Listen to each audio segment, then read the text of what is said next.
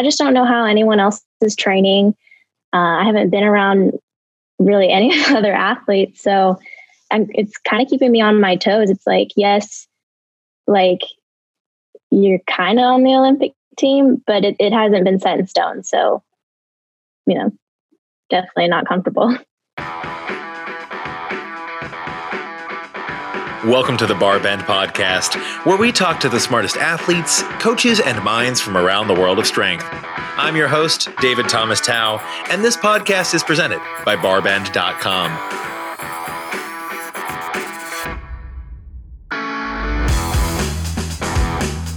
Today I'm talking to American weightlifter Jourdan Delacruz. At just 22 years old, Jourdan's resume in the sport is already impressive. 2019 Pan American champion in the 55 kilogram category, 2020 IWF World Cup champion in the 49 kilogram category, and multi time American record holder. While the roster for the Tokyo Olympic Games hasn't been finalized, Jourdan has put herself in a great position to qualify. Jourdan joins us to talk training, changing bodyweight categories, and how weightlifters can build camaraderie and encourage newer athletes in the sport.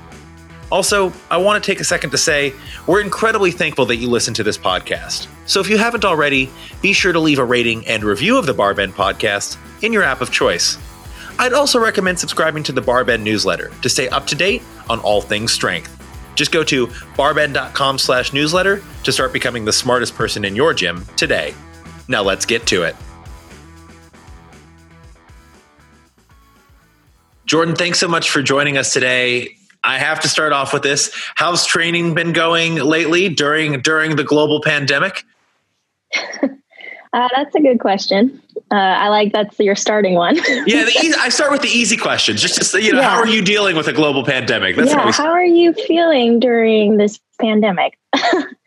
uh, no, but training's been doing good, um, especially in the last month or so. Um, I'm definitely more into a better groove than I was earlier um, earlier this year. So, I mean, yeah, it's been it's been pretty good. We still don't have any like major competitions on the calendar, or at least set set stone in, in the calendar. Um, but yeah, so far so good.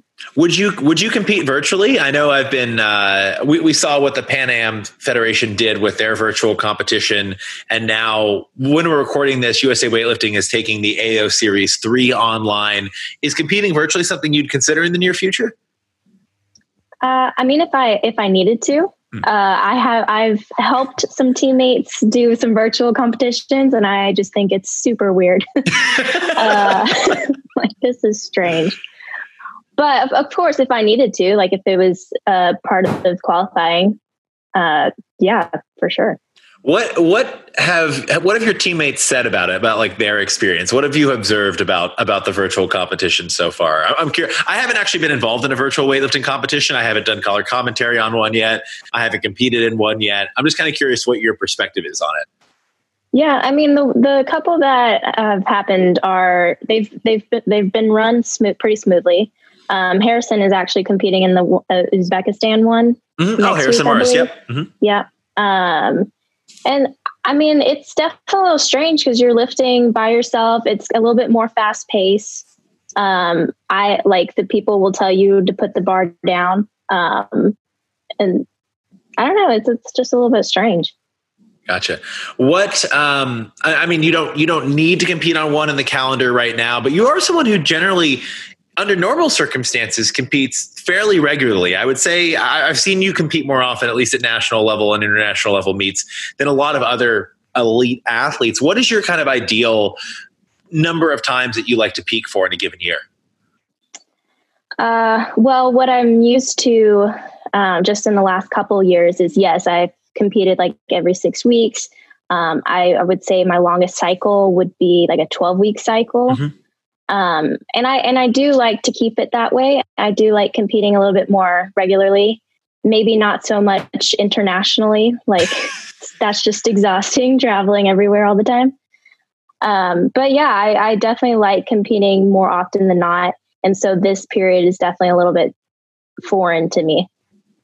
Now, are you competing? Uh, around your competition body weight competing every six weeks is is a lot in, in the world of weightlifting especially at your level. Are you kind of dropping weight every time or are you leading up to a competition or are you competing right around uh, you know 55 are you are you training right around 55 i should ask? Uh, well i'm at 49 now. Oh that's right. I'm sorry. You'll have to you'll have to forgive me that you cut down. So one competition where you really shined was earlier this year, the uh, the Roma Cup, the IWF Roma Cup, and you had a fantastic, stellar performance. Uh, it was one of the last big international meets before everything kind of shut down, especially right before Italy went into, into full lockdown. Tell us a little bit about your experiences at that meet. And did you have any inclination, kind of as, as COVID was becoming more of a global problem at the time, that, you know, did it ever strike you like, hey, this might be the last time I compete internationally for a while? Oh, gosh, no. no, idea. No.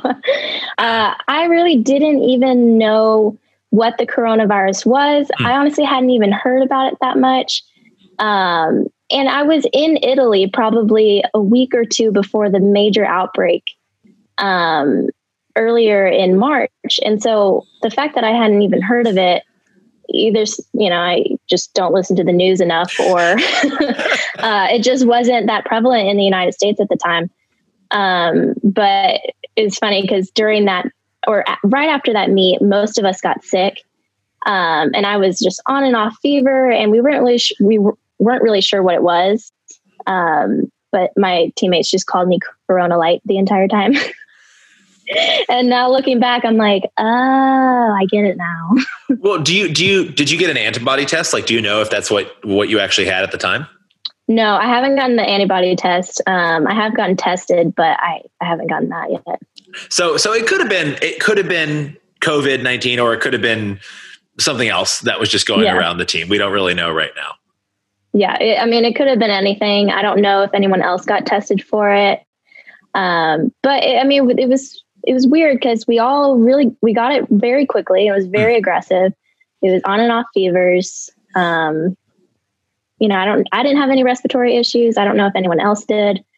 Um, but I mean, we we definitely got sick no, no matter what it was. How long did it take you to get back to to training at full capacity after that?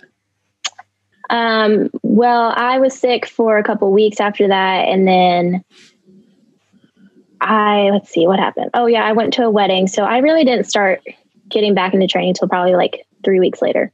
Gotcha. So we're we're we're in, in well into March at that point when you're kind of back into training at full speed. Yes. Yes. Gotcha. Now, uh, a little later in, in, in March after after uh, the Roma after the Rome competition, obviously uh, competition at the Arnold was um, quite interesting this year without spectators. Mm-hmm. People didn't know if they were going to call the event off. And it was in the weeks following that that things really started to hit home. And then obviously, um, in the months after that, we find that the Olympics are being postponed, that pretty much all international events are being canceled for the rest of the year. Everyone reacted to that quite quite differently. You know, what do you remember your kind of first reaction when you heard about the Olympic postponement? Um, well, when we first heard that they were toiling with the idea of postponing it, um, I would, I think I was just in denial about it. Mm. I was like, "There's no way they're canceling it. Like they haven't canceled it since World War II. Like there, there's no way they can do that." And that whole process took a very long time as well. Like we would get little bits and pieces of information, and weeks would go by. We still hadn't heard anything, and we're training, yet we don't know if this is even happening. We Colombia, which was a silver event, and it was supposed to be held in March, that had gotten canceled. So we're seeing all these meets just kind of dropping, and then they finally announce, "Yeah, we're going to postpone the Olympics." And by that point, I had already just been like so upset, so stressed out, a lot of just just being sad, I guess, to sum it up. It was just a really sad uh, news to hear. Now, obviously, the official Olympic team won't be announced until 2021, which is a little bit awkward, especially given that uh, athletes like yourself had already put in a ton of work on on qualification, and you know the the hope is that those athletes who would earn their spots will be able to maintain that. I know. Um, that seems to be that seems to be the case even though there might be some additional competitions to make up for what was canceled and postponed this year. Um, you're a very likely member of of that olympic team. What if anything has that done to change your your training and mindset for you know the next year since we're less than a year out from tokyo 2020 as they're still calling it even though it's in 2021 yeah.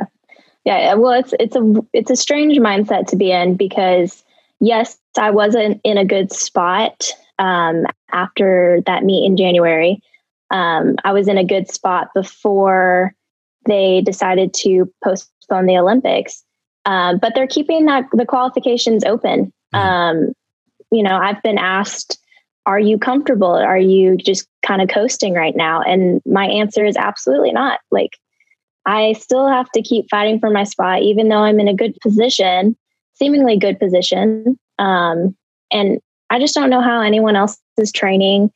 Uh, I haven't been around really any other athletes, so I'm, it's kind of keeping me on my toes. It's like, yes, like you're kind of on the Olympic team, but it, it hasn't been set in stone. So, you know, definitely not comfortable. It's, I mean, I can't even imagine that the hard work that goes into this sport and then kind of having that put on delay. It's not like anything's been taken away from from anyone, but at the same mm-hmm. time, um, you know, it's it's not official until it's official. And that's certainly something that I think is, is weighing on a lot of athletes. Um, but when it comes to your training, you know, you, you basically have an additional year now, as does everyone, right? You don't, like you said, you don't know what mm-hmm. everyone else is doing. Um, are there any particular weaknesses you're tackling? You said you're working on a pretty hard squat cycle right now. Anything that's really a priority in your training between now and whenever international competition opens back up? Yeah. Well, because of just how vigorous uh, the qualification process was to get to uh, the 2020 Olympics, I had to compete a lot. Uh, cutting down to the 49s also required me to compete a lot in that weight class. Um, so something that we're we were given the opportunity to do is just get some volume in. Um, I was on six week competition cycles for over a year. So it, it is exciting. It's a little draining. It's a little like, oh, I wasn't planning on spending my August like this, um, doing all these squats, but it is a good opportunity to just start going back to the fundamentals, go back to the foundation and start building that overall raw strength. And then later on, we'll go back to refining technique and getting those heavier weights over overhead. What would you be doing in August if the Olympics had occurred? Or maybe what do you plan on doing, assuming you make the Olympic team next year? Do you have like a post Olympics celebration or vacation or relaxation period planned? Yeah, I mean, it's nothing spectacular. Uh, it's just taking time away from the gym, traveling not with my weightlifting bag. um, you know, going to see family. I haven't seen them in so long. So, yeah, I mean, I had a lot of plans. Um, but at the same time, I also wasn't planning on retiring mm-hmm. after this quad. I think things would have been a lot worse and, um, you know, just more difficult if I had planned to retire after this year. Mm-hmm. Well, you're you're just 22 years old, so in the in the even in the world of weightlifting, that's that's pretty young. I, I mean, are you, you're pretty set on going for another Olympic quad after this one? Yeah, I, I would like to do 24. Um, just I've been lifting for five or six years, so by that time it'll be my 10 year, I guess. I, I, mean, that seems like a long time in, the course of, you know, you're you're very young, lifting for just five or six years. It might seem like a, a, large portion of your life, but many in the USA weightlifting system have been lifting since they were a lot younger than that. Some started 11, 12, 13 years old. You know, I look at Harrison Maurus. I look at CJ Cummings and I, I, see their lifting pedigrees going back to when they, you know, even before they were teenagers. So your rise in the sport was, uh, I don't want to say fast because I think that undermines the work that you've put in and the time you have put in, but um, certainly a, a fairly quick rise from beginner to to elite in the sport. Do you credit anything in particular, uh, your maybe athletic background before weightlifting or anything kind of with that early level of success that you built? Yeah, um, I think I would have to credit the opportunity I was given to be a, re- a resident at the Olympic Training Center. Mm-hmm. Um, I was one of the last uh, groups to be there before they closed the program.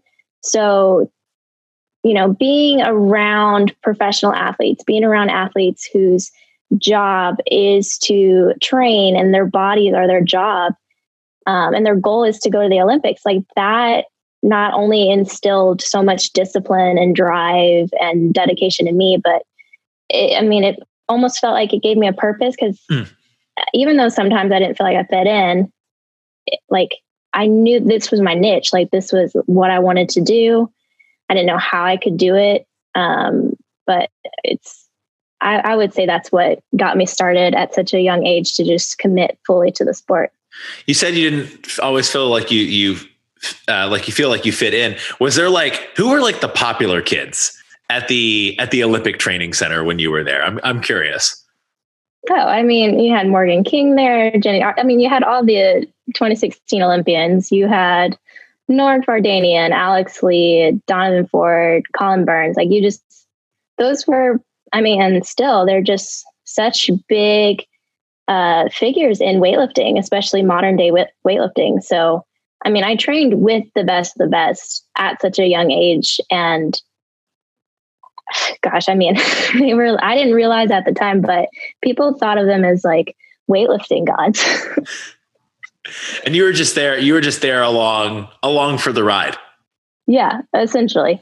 Well what about now? I mean now you're you're one of the best not only in, in the united states but in in the world. Uh, you know do people at your gym they might be newer lifters younger lifters look to you now with those like wide eyes yeah i i think it's such a cool lineage because i got to train with morgan king and then now we've got younger girls training with me and we're all around like the same body weight. So just kind of watching those numbers increase over the years and watching the talent like it's it's been such a cool experience to be a part of just the growth of weightlifting in america. Um, but yeah I, I love it when i see like little little me's around just i'm like you're gonna be really good one day and you're gonna make my job really hard Has has any have any of the newer lifters uh, that has anyone come up to you at a competition and asked for an autograph for you to like sign their weightlifting shoes or anything like that? Yeah, I, yeah, that's weird to me. But some people are like, "Can I get your autograph?" like, um, what me? what do they ask you to sign? Is it like shoes or a belt or something like that? Yeah, I've been asked to sign shoes. Um, usually, for some reason, they've got like pictures of me, so then I'll just like sign it. Um, sometimes they're the session cards. That's cool. That makes, yeah, that makes I thought, I thought that was cool. Yeah. Um, but yeah, it, it, they're really sweet.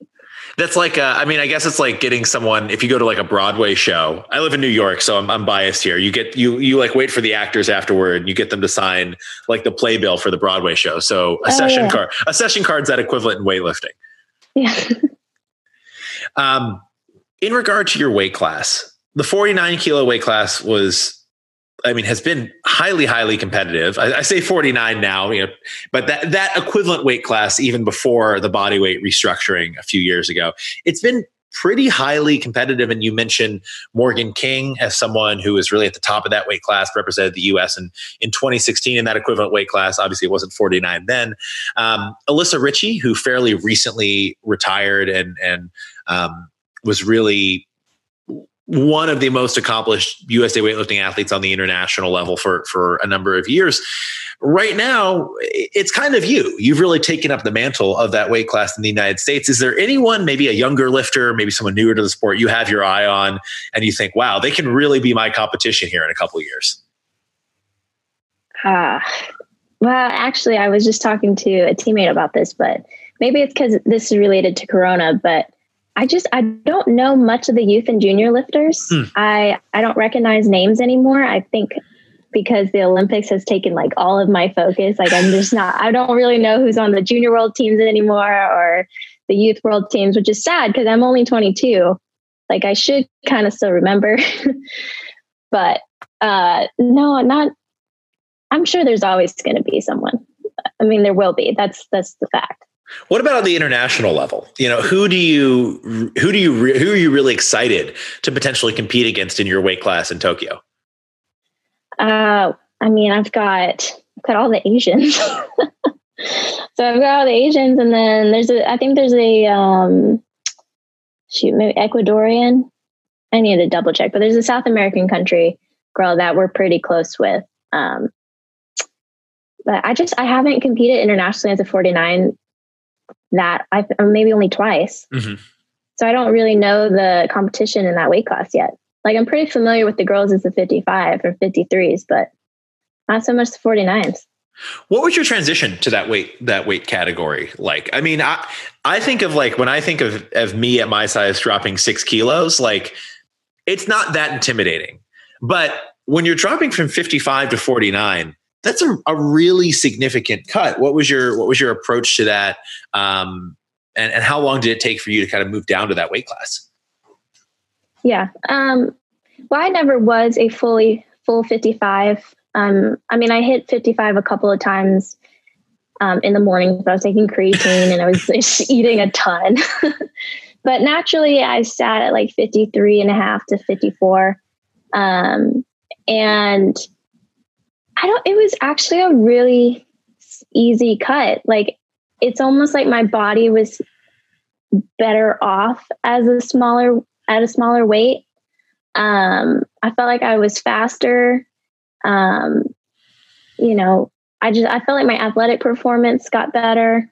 Um, but yeah, I mean, it was a really simple cut. Like I still have to do like a water load and uh, calorie restrictions when we get closer, but nothing, nothing dramatic.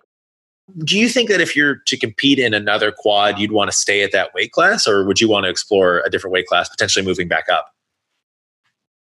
Yeah, I mean, I would like to stay as a 49 if 49 is the weight class that's going to be here for the next quad. Um, but at the same time, like girls' bodies, we just change over the years. So if it's if it's hard for me to stay at this weight, then obviously I'll make adjustments. If it's if I'm still kind of cruising along like I am now, then I'll stay. For 2021, whenever international competition opens back up, uh, whenever we see you on stage next, do you have any particular numbers in mind for the snatch and clean and jerk that you'd like to be hitting uh, consistently in competition next year?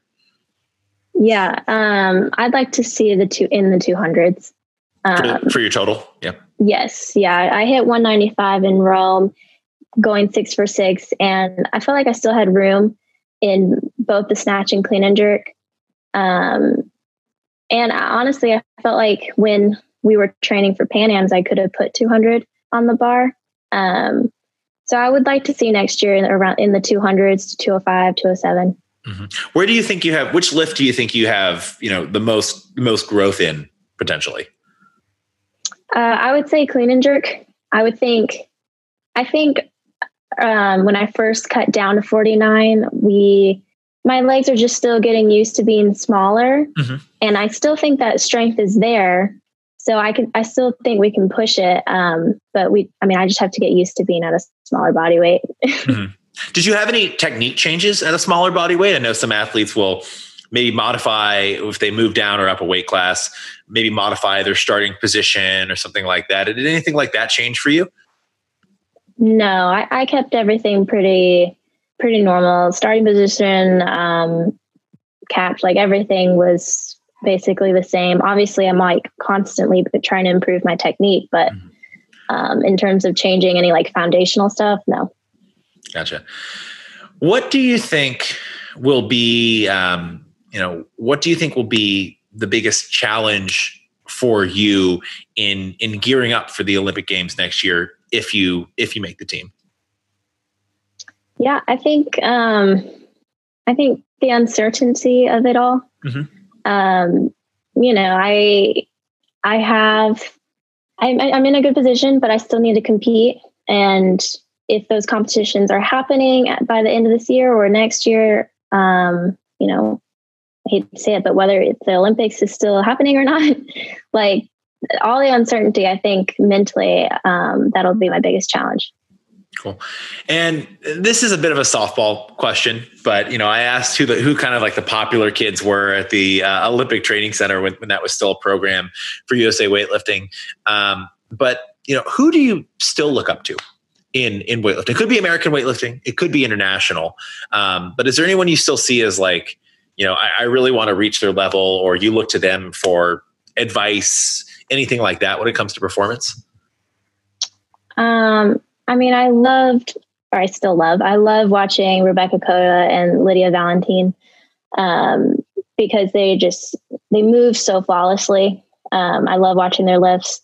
Um, but uh, to be honest, the the group of weightlifters that we've got like on the roster for the Olympics, like everyone there inspires me to like keep going because we're all going through this together. Mm-hmm. Like we're all going through the struggles that coronavirus kind of brought on to us. And so i mean they're they're a huge part of my my motivation. Excellent. Well jourdan what's the best place for people to keep up to date with your training competitions whenever they restart? Um, where's the best place for people to follow you yeah uh, probably instagram it's jordan 3 ns 14 jordan 3 ns 14 perfect yeah, uh, we'll link that yeah. it's some, yeah, I, I, get that with people who are like, they're like, wait, what is my handle again? Let me think about it because it's just, auto, it's so automatic. Um, yeah. I'll go ahead and we'll make sure that's in the show notes and everything like that so people can follow along with your journey through weightlifting. Uh, and I really appreciate your time today. Thank you so much for joining us. Yeah, of course.